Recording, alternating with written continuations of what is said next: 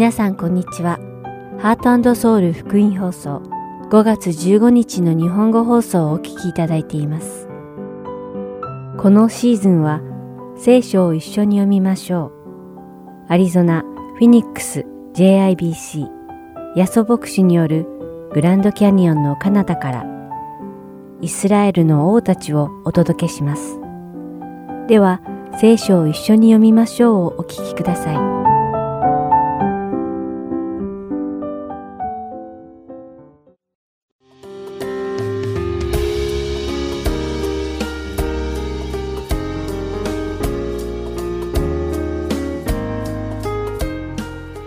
皆さんこんにちは。聖書を一緒に読みましょうのお時間です。お相手はダイヤモンド優子がお送りします。ここ数週間、イエス様が教えてくださった祈りについて皆さんと一緒に学んできました。その中でイエス様は祈る時に他人に見せる目的で祈ってはいけないと教えてくださいました。なぜなら信仰生活というのは人に見せるためのパフォーマンスではなく私たちが神様と一対一の関係を築くために行うものだからです。私たちは神様の見前に立つとき、真実に基づいて立たなければなりません。なぜなら、すべてをご存知の神様は、私たちの心の中もすべてご存知であられるので、私たちが神様を騙すことなど到底できないからです。さて、今日皆さんと一緒にお読みする聖書箇所で、イエス様は、偽善者たちが他人を感心させるために行うあるもう一つのことについて話されています。それはズバリ断食です。人は生まれながらに食欲という欲がありますが、断食とは自分の意志でその食欲を抑え、食べないという選択をすることです。では、人はどんな時に断食をするのでしょうか？旧約聖書によると、神様はモーセの立法を通してイスラエルに一年に一度食材の日に断食をするように仰せられました。食材の日は自分の罪の代わりに命のある動物を捧げ物にすることで罪を許していただくためのものでした。断食はその自分の罪を嘆き悲しみ、悔い改めるという意味を持っていました。しかし、イエス様の時代のパリサイ人たちは、一年に一度ではなく、一週間に二回ずつ断食をしていました。彼らが心の底から自分たちの罪を嘆き悲しんで、悔い改めてそうしていたのなら、それは良いことだと言えるでしょう。しかし彼らの断食の目的はそうではありませんでした。イエス様はパリサイ人たちが断食をするのは、彼らが自分の信仰がどれだけ素晴らしいかを人々に自慢するために断食をしていたことをご存知でした。ですから、イエス様は断食をするときには、自分の頭に油を塗って顔を洗い、他人が自分の断食に気がつかないように、普段よりもっと元気に見えるようにしなさい、とおっしゃっているのです。私たちの信仰生活はパフォーマンスではないのです。教会に通うこと、聖書を読んだり勉強したりすること、ボランティアをすること、祈ること、これらのすべての行動は他人に見せる目的で行ってはいけないのです。私たちを救ってくださった神様の恵みに感謝し、神様に少しでも近づき、神様の御心を知ろうとしてこれらのことを行うのです。私たちの信仰生活の行動の意図が神様の御心にそごわないものであるのなら、すべてをご存知の神様には私たちの意図は筒抜けであり、そんなものの行う行動に対して神様は関心なさらないし、ましては報酬などくださらないと聖書にはっきり書かれています。ですから、私たちが信仰生活を送るとき、私たちの行動一つ一つが神様の恵みに感謝して神様に集中してなされなければならないのです。そうでなければあなたの良いとされる行いも神様に褒められるものではなく咎められるものとなるのです。皆さんはどのような動機で信仰生活をしていますか？皆さんの信仰生活が偽善者の行う他人に見せるパフォーマンスにならないように祈っています。それでは今日の聖書箇所、マタイの福音書6章16節から18節を一緒に読んでみましょう。断食するときには偽善者たちのようにやつれた顔つきをしてはいけません。彼らは断食していることが人に見えるようにとその顔をやつすのです。誠にあなた方に告げます。彼らはすでに自分の報いを受け取っているのです。しかし、あなたが断食するときには、自分の頭に油を塗り、顔を洗いなさい。それは断食していることが人には見られないで隠れたところにおられるあなたの父に見られるためです。そうすれば隠れたところで見ておられるあなたの父が報いてくださいます。それではお祈りします。天におられる私たちの父なる神様。あなたの溢れる恵みに感謝します。私たちが信仰生活を送る中、人に見せるパフォーマンスを行う偽善者にならないように、サタンの誘惑からどうぞ私たちをお守りください。私たちが行動するとき、いつもあなただけに集中して、あなたの御心を求めていけるようお導きください。イエス様の皆においてお祈りします。アーメン。それでは今日の聖書を一緒に読みましょう。三条の水訓編はここまでです。また来週お会いしましょう。お相手はダイヤモンド優子でした。さようなら。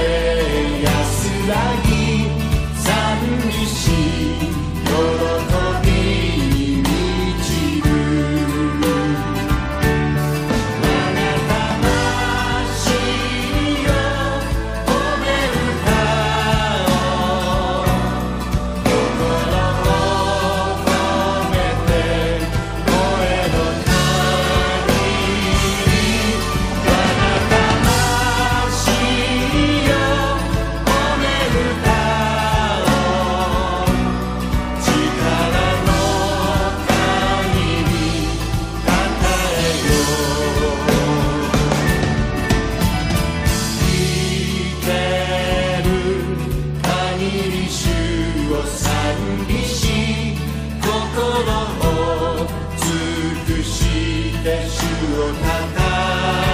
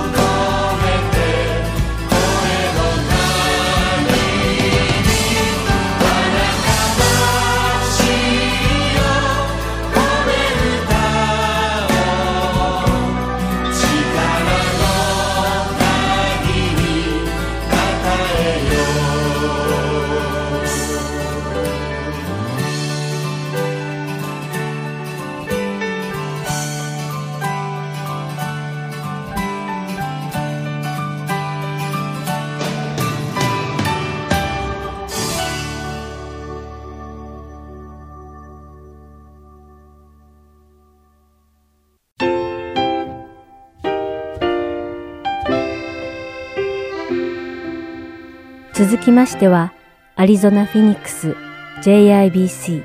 ヤソ牧師によるグランドキャニオンの彼方からをお聞きください。今日のタイトルは、教会です。ヤソ先生のお話を通して、皆様が恵みのひとときを送られることを願います。今日のですね、読む使徒の働きの12章というのはですね、イエス様が復活してから1年経った時の話です。ちょうどですね、杉越の祭りのシーズンなんですけど、では12章の一節から読みます。その頃、ヘロデ王は教会の中のある人たちを苦しめようとしてその手を伸ばしヨハネの兄弟ヤコブを剣で殺したそれがユダヤ人に喜ばれたのを見てさらにペテロをも捕らえにかかったそれは種なしパンの祭りの時期であったちょっと3節でですねポーズしたいと思うんですけどもまあここで出てくるヘロデという王様が出てきましたまあ、ヘロデという人はですね実は聖書の中に何度も何度も出てくる実は同じ人じゃないんですけどまずここで出てくるヘロデという王様はですね、ローマ帝国からユダヤ地方をですね、支配することを任された、まあ、そんな人でありました。彼のおじいさんは、イエス様が生まれた時に、自分以外に王が生まれた、なんということだと言ってですね、えー、ベツレヘムの2歳以下の子供を皆殺しにしたような非常に残酷な王だったわけです。また彼のおじさんはですね、バプテスマのヨハネをですね、殺したくないなと思ったんだけどみんなの前にですね自分の何ですかプライドのためにですね殺さなきゃいけない、まあ、殺してしまったそういうおじさんもそういう王様でした。ですからここで出てくるヘロデ王というのはそのような、まあ、血生臭いです。そういう家系の人だったわけですね。そのヘロデ王が自分が支配しているユダヤ人たちに疲れようと思ってクリスチャンたちを捕らえ始めたわけです。そこで彼が目につけたのはですね、まあ、ペテロだったわけです。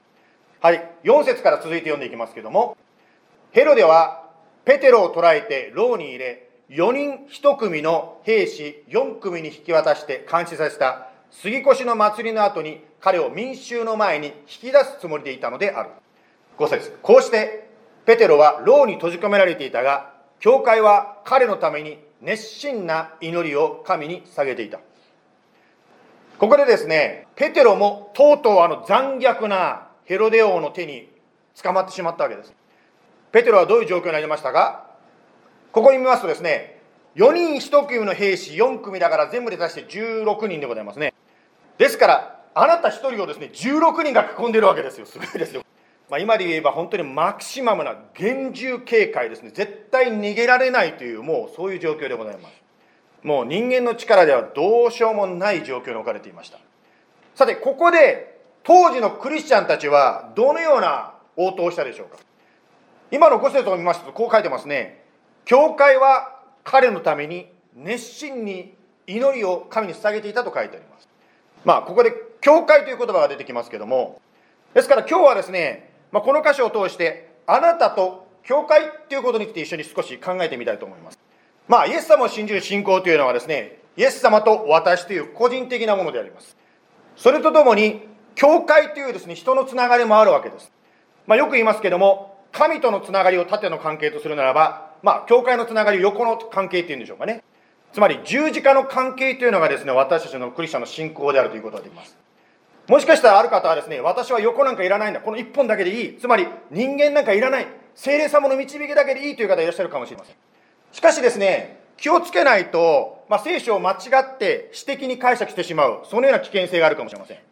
または自分の色眼鏡を持ってですね、他のことを、世界を見てしまう危険性もあるかもしれません。私が聖書学校行ってる時もですね、まあ先生がそんなようなことをちょっと話してました。先生がですね、まあこう言ってたんですね。あなたはそんなね、先生がいらない。人間の書いた本なんか読まない。精霊様が教えてくれるだけって言うかもしれませんけど、精霊様はあなたしか語らないんですか？ってこう言ったんですね。つまり、他の人を通しても神様はあなたに真理を語りませんか？とその先生は言ったんですね。つまり何が言いたいかと言いますと、教会というのはですね、利点があるわけなんですね。つまり、あなたや私が健康な、健全な信仰を持つためには、教会、教会の交わりというのが必要になってくるということです。またその教会もですね、お客さんとして参加するのではなくて、一つの教会を選んで、自分に合う一つの教会を選んで、それにもしコミットすることができるならば、それはあなたの益になります。まあ、いろんな教会をですね、世の中で選ぶことができると思います。例えば今皆さんが一緒に礼拝しているこの JIBC、もしこの JIBC でコミットしたい、つまりメンバーになりたい場合、5つのことをですね、考えていただいて、この5つにイエスというならば、あなたはですね、ぜひこの教会のメンバーになっていただきたい。いきますよ。じゃあ1番、その5つのうちに1番は何かで、1番からいきますからね、1つからいきますよ。1番はですね、イエス様を信じて、新クリスチャンクラスというのをこの教会でやってますけど、それを受講したということですね。2番目、バプテスマ。ね、先週受けましたけど、バプテスマを受けてイエス様に従う決心をした。3番目、JBC の礼拝に6ヶ月以上参加している。4番目、JBC のミッション。SIMPLE、シンプルと言いますけど、JBC のミッションに同意している。そして5番目、この教会で主に使えるように神様から導かれている。このようにですね、もしこの5つが当てはまるならば、あなたはぜひですね、この教会のメンバーになっていただきたいと思うんです。まあ、メンバーシップというクラスというのがあるんですけど、ぜひね、私たちに教えてくださったら、そのクラスをやってみたいと思います。まあ、JBC であってもなくてもですね、あなたが導かれる教会を一つ選んで、ぜひ家族でそこで主に使えていただきたいと思います。それぞれの教会は、世界中のすべての人たちにイエス様の愛を届けるために協力してイエス様に使えているんです。さて、教会の利点についてもう少し説明しますけど、教会はですね、お互いに教え合う場所でもあります。この最初の3章16節にこういう言葉があります。キリストの言葉があなた方のうちに豊かに住むようにしなさい。知恵を尽くして互いに教え、忠告し合いと書いてあります。私たちはですね、日曜日に集まって礼拝しておりますけども、それだけではなくて、ウィークデーにスモールグループというのを行っていますね。その中でですね、聖書を読んでお互いにシェアをしています。お互いにシェアする中でですね、精霊様が私たちの気がつかなかったことを教えてくださることがあるんですね。そして、おお、こういうふうなことが書いてあるのかってですね、目の鱗が取れること、私も何度も何度もですね、スモールグループでそういう経験しています。ですから、教会というのはそのようにですね、お互いに、互いにということがここで赤で強調されていますけれども、互いに教え合う場合、そういう場所でございます。またですね、聖書にはこういうことが書いてあります。信玄の27章の17節鉄は鉄によって研がれ、人はその友によって研がれる。鉄がですね、鉄によって研ぐとき、やっぱりちょっとこう火花がチラチラチラーとこう出るときもあると思うんですね。時にはですね、教会での人間関係の摩擦を通して、神様があなたや私を清め、丸くし、輝かせ、成長させてくださる時があるんですね。また、教会がですね、一緒に祈る時に起こるブレイクスルーというのがあるんですね。例えば今日の箇所で、教会が心一つにして祈ってましたよね。または使徒の働きの方でですね、120人が一緒に祈っている中で、精霊のバプテスマが起こった、そんな話がですね、書かれておりますね。教会が心を一つにして祈るときに、神様の大きな力が現れるわけですね。イエス様はこのように言いました。マタイの福音書の16章の18節私はこの岩の上に私の教会を建てます。地獄の門もそれに打ち勝つことはできません。教会は地獄の門というこの悪の力に打ち勝つそのような力をイエス様から与えられているわけですね。あなたが教会の一員となって心を開いて一緒に兄弟姉妹と一緒に祈る時に大きなブレイクスルーが起こる。私たちも本当にですね今少しずつですね in person で礼拝できるようになりましたけども本当に一緒に集まって心を砕いて心オープンになって一緒に祈り始める時に神様はすごいことをですね私たちの人生してくださるわけですね。教会が心砕いて一つになって祈る時に本当にわあ Jesus はいるんだってもう説明なしに分かることがその地域で起こっていきます。私が前にいた教会もですね、まあ、私が来る前のことだったんですけども一人のですね小さな子供さんがですね重い病気になりました。その子のためにですねもう教会が心を合わせてです本当にイエス様にクライアウトしてイエス様癒してくださいイエス様癒してくださいってみんなで祈り始めたんですね。その方は本当にその大きな問題からですね癒されてもう何ていうかその病院は今でも行くとですねその子のが治ったということはもちろんね医療の勝利という形でですねその病院の壁に貼ってあるんですね。もちろんですねあの病院はね医学の勝利だと言いましたけども皆さん今バックグラウンド説明させていただいたように周りで教会が心を一つにして祈っていったんですね。そしてそのこのですねえ命も救われましたそしてそれを通して本当に大きな影響がその地域でそして教会も爆発的にですねそれを通して多くの人が救われるようになりましたですから私たちはですね、本当に教会に来て、ぜひですね、まあ、マイク持って世界中にアナウンスする必要はないと思うんですけども、でも、スモールグループ一緒に祈るときにですね、本当に心砕いて、もうクライアウトしていくわけです。もちろん一人で、先ほど言いましたイエス様との関係というのは個人的なものですし、一人で祈って聞かれるようにもあるでしょう。しかし、それでもどうしようもない時は終わりではないんです。その時こそ、あなたが兄弟姉妹と一緒になって、クライアウトしていく。つまり、教会で祈る、熱心に祈っていく時に、神様の技が起こるわけですね。ですからですね、もしあなたがこのメッセージを聞きながら心に重いものを持っていると思うならば、ぜひそれが終わりではないということを覚えてください。それは実はですね、神様が祈れ、私に求めよ、私の民と一緒に、つまり教会と一緒にクラウトせよという神様からのあなたに対するコーリングなんですね。先ほどのそのオレゴンの青年の癒しも、本当に神様の栄光を多くの人が体験するために用いられたようにあなたのその重荷も兄弟姉妹と一緒に祈る時に神様の栄光に変えられるわけです、まあ、このようにですねもしあなたが教会にコミットするならば素晴らしいことが起こるつまり素晴らしい祝福があるわけですがあなたを憎む存在つまりそれは悪魔という存在ですけども悪魔はあなたをこの祝福からつまり教会から遠ざけようとするわけですね。もしかしたらある方はですね過去に教会から受けた傷があるためにどの教会にもコミットしたくないお客さんでいたいと思っている方いらっしゃるかもしれません。まあ確かにですねひどいクリスチャンやひどい牧師というのがいるのは現実であります。まあしかしですね一部の警察官ポリスマンが悪いからといって全ての警官が悪いとは言えないのと同じように一部の悪いクリスチャンがいるからといって全ての教会が悪いとは言えないわけなんですね。今のねこのマタイの箇所でもそうですけども16章の18節でイエス様は教会のことを何て言いましたか？私の教会と言ったんですね。つまり教会というのはイエス様のものなんですね。つまりあなたがイエス様を愛するならばイエス様のものも愛するんではないでしょうか。まあ彼と結婚する前にですね「I love by ちゃん」ってこう言ってもですね「I love your head but I don't like 首から下」なんて言いますか？それを聞いてですね嬉しいと思います。ああ首から下嫌いなのに頭だけ好き。教会は頭であるイエス様も好きであるならば体である教会も好きになる。これがですね教会なんですね。もちろん私たちは目に見えないイエス様は見えませんから教会というとですねあね牧師先生がいたり賛美リーダーがいたり受付の人がいたり日曜学校の先生がいたりってこう人間しか見えないと思います。またはですねそのステージのすごいですね何ていうんですか装飾とかですね建物の形がどうだとかやっぱそういうことに目がいっちゃうと思うんですよね。しかし教会というのはイエス様が私の教会と言ってらっしゃるように教会というのはイエス様のものなんですね。つまり目に見えないお方が主人公なわけです。つまり頭であるイエス様についていく時にその体である教会についていくことができます。先週からかな？先週からですねあのテレビシリーズのですね第2シーズン2が始まりましたね。これ「チョーズン」という、ね、テレビシリーズですね。ねあの毎週ねあの今やるんですけどもこれ興味ある方はですねこれ面白いのはあのインターネットのアプリで見るという独特のねスタイルでございますけどもこの連続ドラマはですね Left Behind というですね、まあ、一世を風靡した小説を書いた方の息子が制作してるんですね。そして広告をつけない。だからちょっとユニークな形で宣伝してますけども広告をつけないで見る方の視聴者のまクラウドファンディングでです、ね、支えられているんですよね。そのクラウドファンディングで最高のですね何ていうんですかファンデができた、まあ、テレビシリーズとしても、まあ、ま、ギネスに乗るぐらいのですね相当なまあ何ていうんですかものになってるみたいですね。さてこのドラマは何があるかということそれが言いたいんですけどもドラマの中で描かれているのはですね、まあ、イエス様と弟子たちのインタラクションがいっぱい出てくるわけです。このドラマで描かれているイエス様の弟子たちというのはですね10代後半から20代にかけてのですねヤングアダルトの集まりなんですね。そのヤングアダルトもですねよく見ていくとですね荒削りでまあ癖がある若者たち。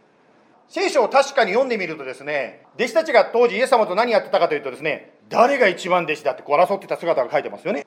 また聖書の中にもですね本当にイエス様を信じない人にですね天から火を下ろして焼き殺してやるなんてですねすごいことを言ってる弟子がいたりとかそんな人がクリスチャンだったら怖いですよね。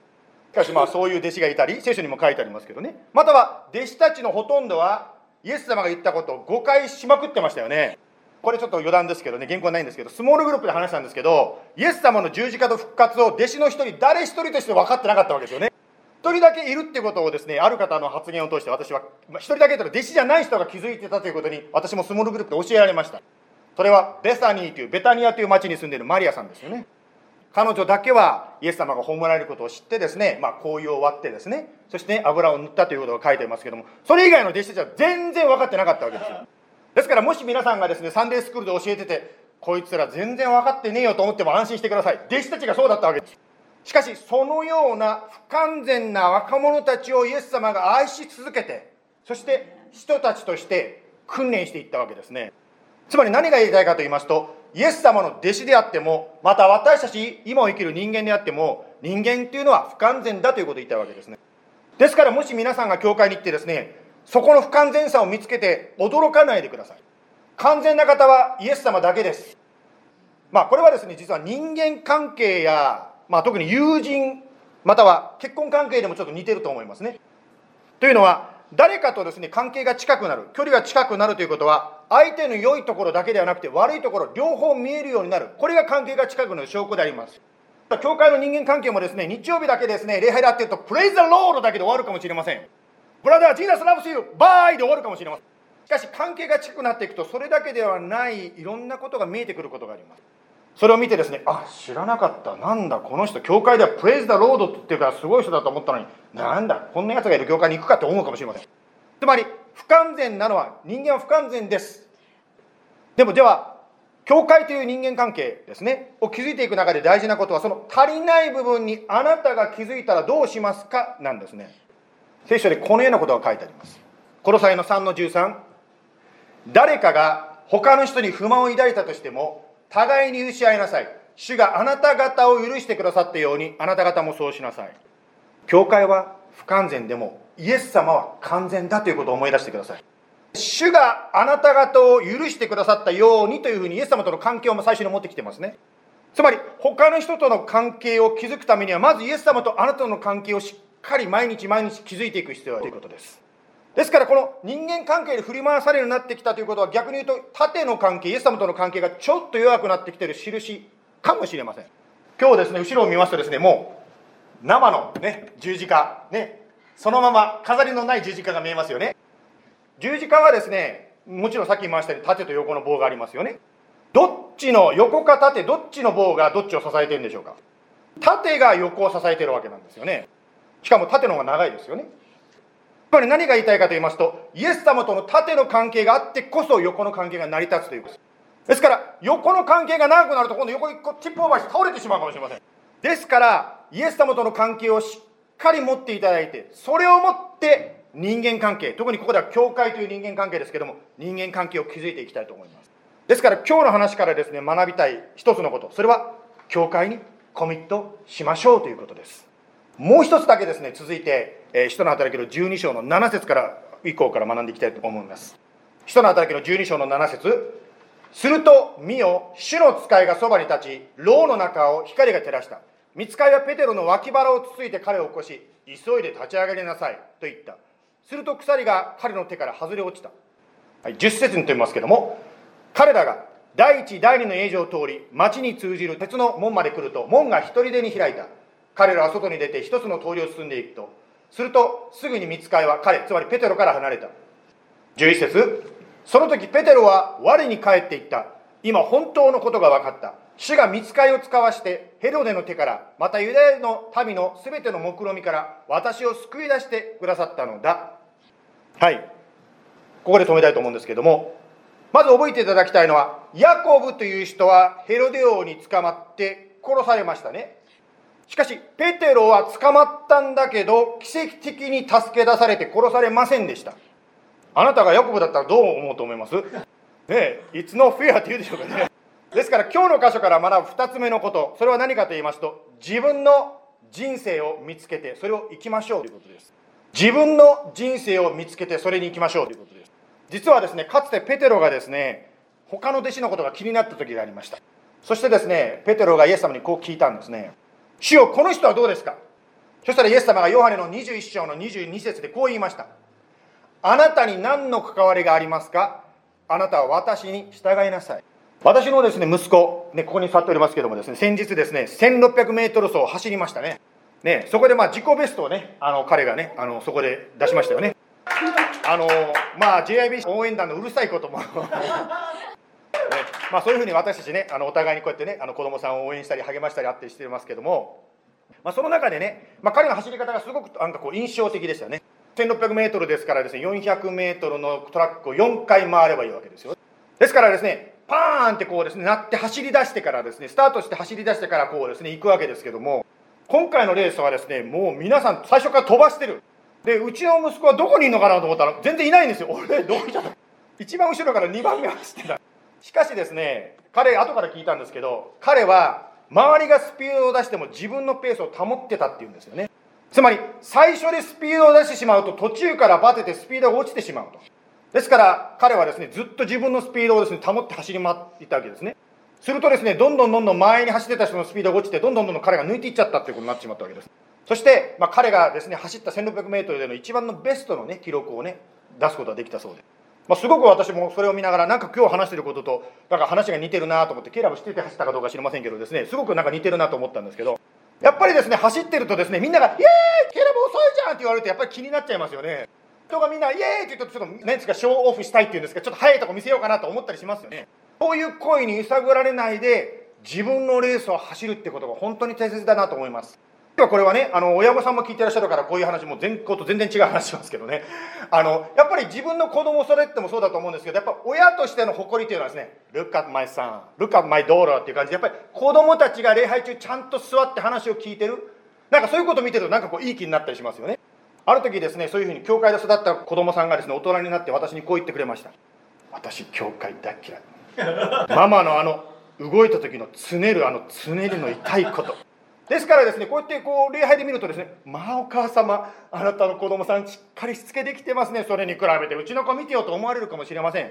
でもですね本当にその子がどのようにイエス様についていくのか。多分ですね、周りからですね、ね、あなたの子供全然なってないわねって言われた人にとってみればですね、すごくやっぱりその時嫌な気持ちもしたと思うんですよね。ある親御さんはですね、スモールグループに来てですね、私の子供のために祈ってくださいと言って、本当に涙を流しながらですね、子供のために祈ってる親御さんいらっしゃいましたね。その子がですね、本当に大人になっていく時に、素晴らしいイエス様を愛する家族を築いていったわけですね。それを見る時にですね、この人ももちろん素晴らしい親だと思うんですけどそれとともにですねイエス様にクライアウトすることの力というのをですねその方を通して見ることができましたその実例を見た時はまだ子供がいない時代ですつまり私もまだですね若かった時代なんですけどしかし一緒にその方とですねもうクライアウトさせていただいた経験からですね思ったことは私にもし子供が与えられて子育て困ったなと思ったら私もクライアウトすれば絶対に同じイエス様がこの方の家族にしたように私の家族にもできるんだということをすごく確信をもらいましたですからですね、このケラブ君のレースに分かるようにです、ね、最初は走ってるの遅くてですね、周りでね、あんたクリスチャンこれ大丈夫って言われるかもしれませんが、イエス様から与えられたその走るコースを曲がらずに走ってください。あなたに与えられたそのコース、人生を発見するためにはどうしたらいいですか？あなたの作り主であるイエス様、または子供の例を出しましたけども、子供の作り主であるイエス様に聞いてみてください。具体的に言うと、聖書を読み、祈りましょう。または霊的にあなたの尊敬する成熟した人のアドバイスを伺ってくださいそのように神様から与えられたレースを走るときに周りの方もびっくりする結果、まあ、自己心あなたの自己最高新記録つまり最高のあなたの人生を生きることができます今日学んだこと2つありましたね1つは教会にコミットしましょうということでした2番目自分の人生を見つけてそれに行きましょうというわけですお祈りしましょうイエス様、今日賛美の中で I will follow you と歌いました。そして You alone と歌いました。つまりイエス様だけについていきますと言いました。どうぞ私たちもイエス様についていくことができるように導いてください。特に今日の話にあったように、あなたが教会というものを準備してくださいました。つまり私たちが一人でこの地上の人生を走るのではなくて、教会というあなたが立ててくださったそのリレーションシップの中で、この人生の道を歩んでいくことができます。それは自分が誰かの助けになることかもしれませんし、または誰かから私が助けられるということかもしれません。しかし、私たちがこのようにして自分一人ではなくて、お互いのそのリレーションシップの中で、共にイエス様に仕えていくことができる。そのようにあなたは私たちに道を与えてくれました。どうぞ今この話を聞いている方の中で、孤独を感じている方、またもしかしたらコミットすることに関して躊躇していらっしゃる方がいるならば、どうぞあなた、頭であるあなたを信頼して一歩前に踏み出すことができますように。あなたが私たちを支えてくださり、天国に連れて行ってくださるように、あなたは私たちのコミットメントを助けて、それを成し遂げさせてくださいます。そして、今日2番目に学んだように、本当に自分の人生、自分に与えられたものをどうか発見することができるように、気づいてないことがあるならば教えてください。私はどんなことができるか教えてください。それがもしかしたら教会で奉仕することかもしれません。今日も本当にそのような模範をステージでマイクを持って歌ってくださるその例を見ることができて感謝いたします。また先々週もある兄弟が本当にスモールグループでスカイプに出ようと思ったら出られないところをその方の家庭に行ってコンピューターをフィックスしてくれた方がこの中にもいらっしゃいます。本当に嬉しいです。感謝です。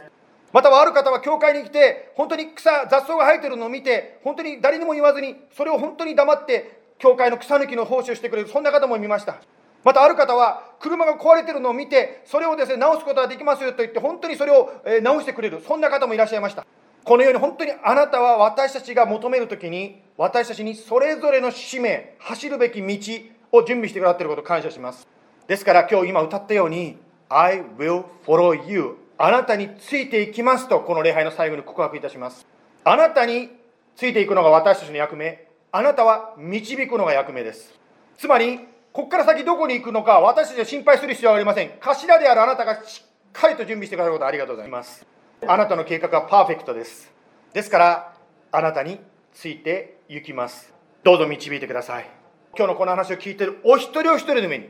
ご家族の上に今週1週間あなたの豊かな守り祝福そして勝利がありますよイエス様の皆によって祈ります。アメン。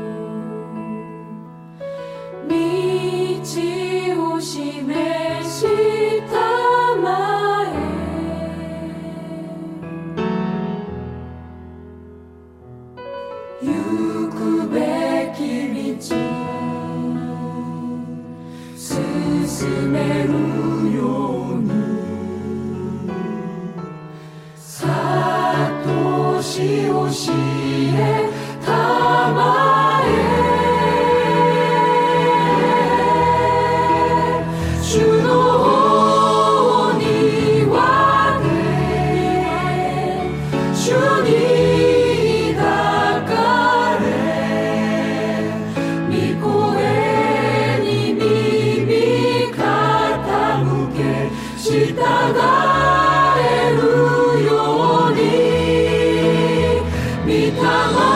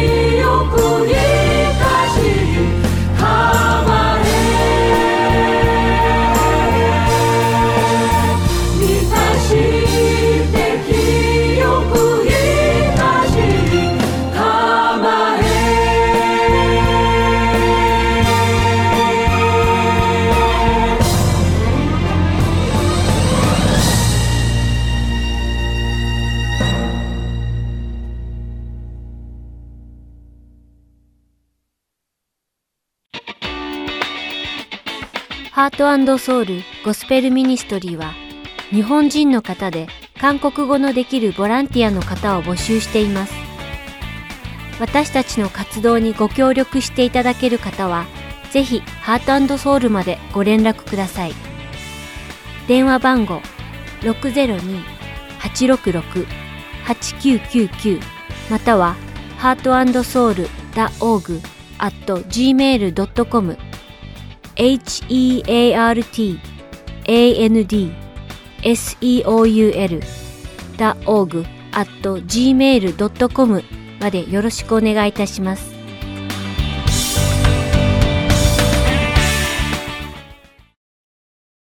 では、イスラエルの王たちをお聞きください。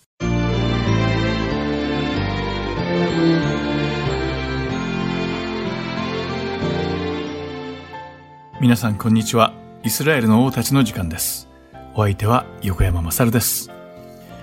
さて、今週は列王記第2の第14章1節から22節そして歴代史第2の第25章に書かれた南ユダ王国第9代目国王アマツヤについて学んでいきましょう。アマツヤは南ユダの第8代目のヨアシュ王の王子でした。また、その父と同じ名前だった北イスラエル王国のヨアシュ王政の2年目に南ユダ王国の第9代目の国王となり、29年間南ユダを統治しました。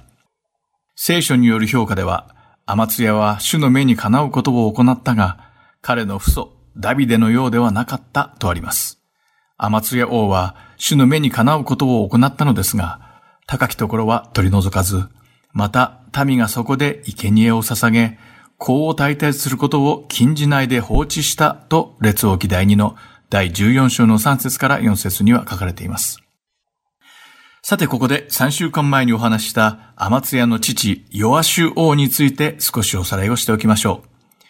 アマツヤの父ヨアシュがどのような王であったのかを念頭においてアマツヤを学ぶと一層理解が深まるからです。さて、このアマツヤの父ヨアシは7歳で王位につき、大祭司エホヤダと共に主の宮の修繕に着手し、主の目の前で良いことを誠実に行った王でした。しかし残念なことに大祭司エホヤダの死後に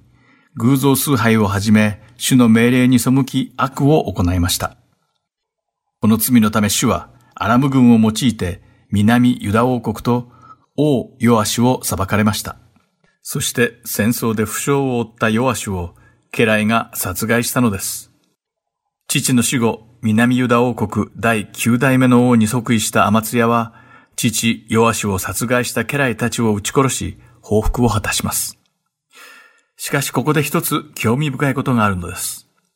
それは、アマツヤが父を殺した家来の子供たちには手を下さず、生かしておいたことです。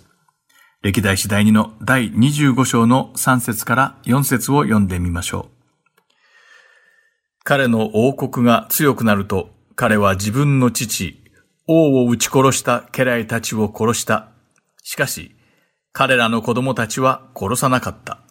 それは、モーセの書の立法に記されているところによったからである。主はこう命じておられた。父親が子供のために殺されてはならない。子供が父親のために殺されてはならない。人が殺されるのは自分の罪のためでなければならないからである。とあります。聖書には、アマツヤは、モーセの立法に書かれた教えに従った。つまり、主が命じられた通りに行ったと書かれているのです。アマツヤは、父親が犯した罪によって、その子供たちが殺されてはならないという立法を知っており、その立法を守ることによって主の命令に従ったのです。またその後、アマツヤはエドムとの戦争を計画します。数百年にわたってユダ王国南の国境を攻撃してユダを苦しめ続けてきたエドムをここで思い切って征伐してしまおうと思ったのです。しかしアマツヤがいざユダの軍隊を召集してみると、槍と大盾を手にできる軍勢の数はたったの30万人しかいませんでした。この数の軍隊でエドムと戦うには圧倒的に力不足だったのです。そしてアマツヤは現代の価値に換算すると約4000万ドルとなる銀100タラントを払って北イスラエルから有志10万人を雇ったのです。こうして40万の軍勢を得たアマツヤはやっとエドムとの戦争に挑む準備が整いました。しかし、その時、神の人が一人アマツヤのもとに来て、北イスラエルから雇った軍勢の中にいたエフライム族と一緒に戦いに行ってはならないと警告しました。それは当時エフライムの地は偶像崇拝の中心であり、そこから来た罪深い者がいるユダ軍などとは、主は決して共に出陣されないからだと言ったのです。神の人はアマツヤ率いるユダ軍がエフライム族の戦士がいる北イスラエル軍と共にエドムと戦っても、主がこの戦いには共におられないので、ユダは必ず敗北するということを知らせてくれたのです。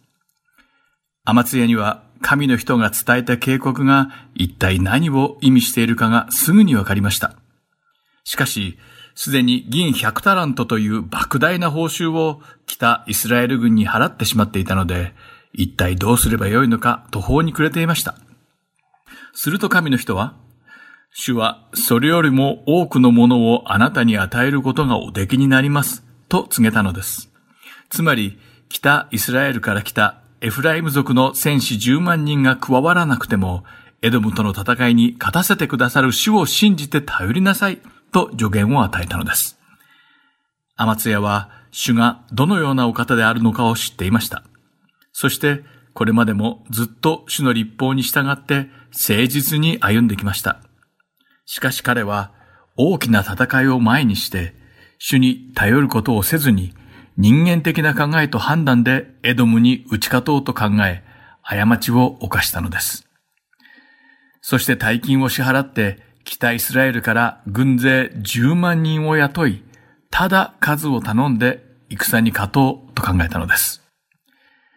しかし、神の人から主の蜜げを聞いて、自分の過ちを悟り、神に従い、大枚はたいて雇った10万の戦士たちに何もさせずにイスラエルに返すことにしました。銀100タラントの投資を無駄にすることにはなりますが、それよりももっと素晴らしい恵みをくださるという主の道からと御言葉を信じたのです。こうしてアマツヤは主の蜜げを信じて奮い立ちました。南ユダ王国の軍勢はたったの30万人でしたが、アマツヤは共に戦うと言われた主に力づけられたのです。そして主は神の人の蜜げ通り一緒に出陣されました。アマツヤは以前ダビデ王が1万8000人を撃ち、エドム人を皆ダビデのしもべにしたとされる潮の谷に出て行き、セイルの者たち1万人を撃ち殺したのです。ちなみにセイルとはエドムの別名で、アマツヤはダビデがしたように主により頼んでエドムと戦い大勝利を得たのです。そしてエドム人1万人を撃ち殺しただけでなく、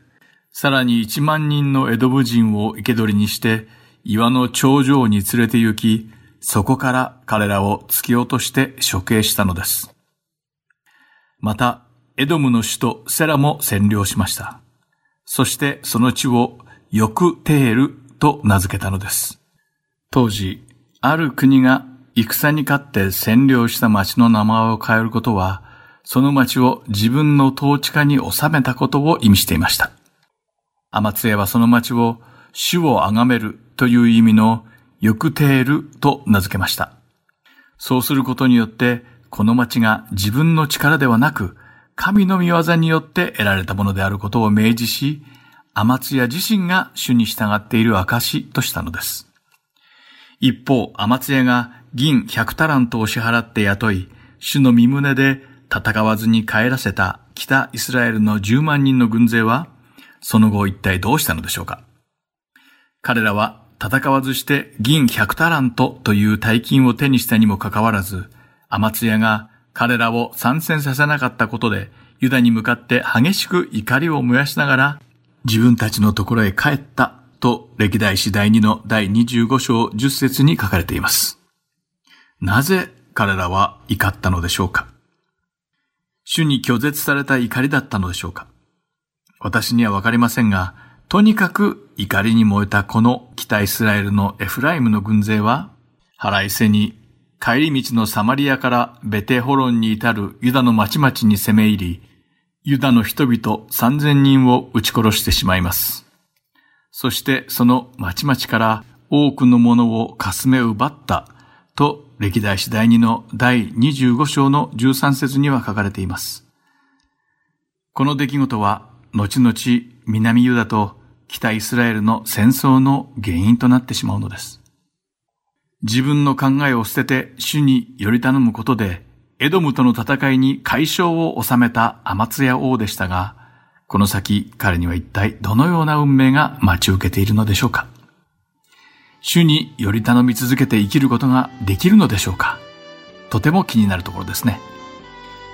ではこの続きはまた次回お話しすることにしましょう。今日も最後までイスラエルの王たちにお付き合いいただきありがとうございました。お相手は横山まさるでした。さようなら。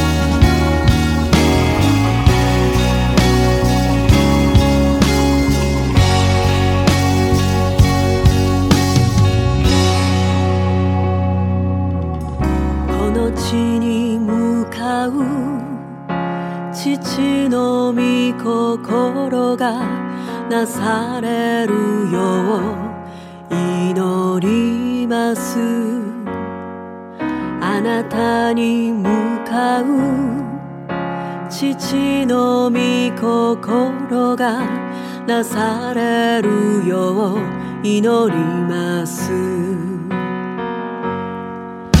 この地に向かう父の御心がなされる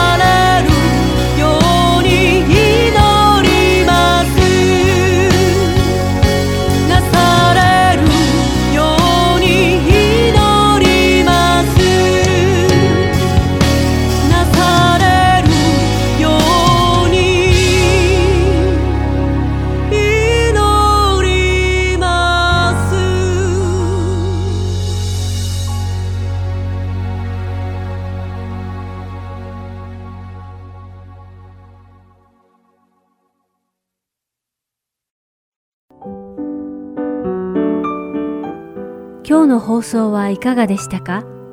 最後までお付き合いくださりありがとうございました。また来週お会いしましょう。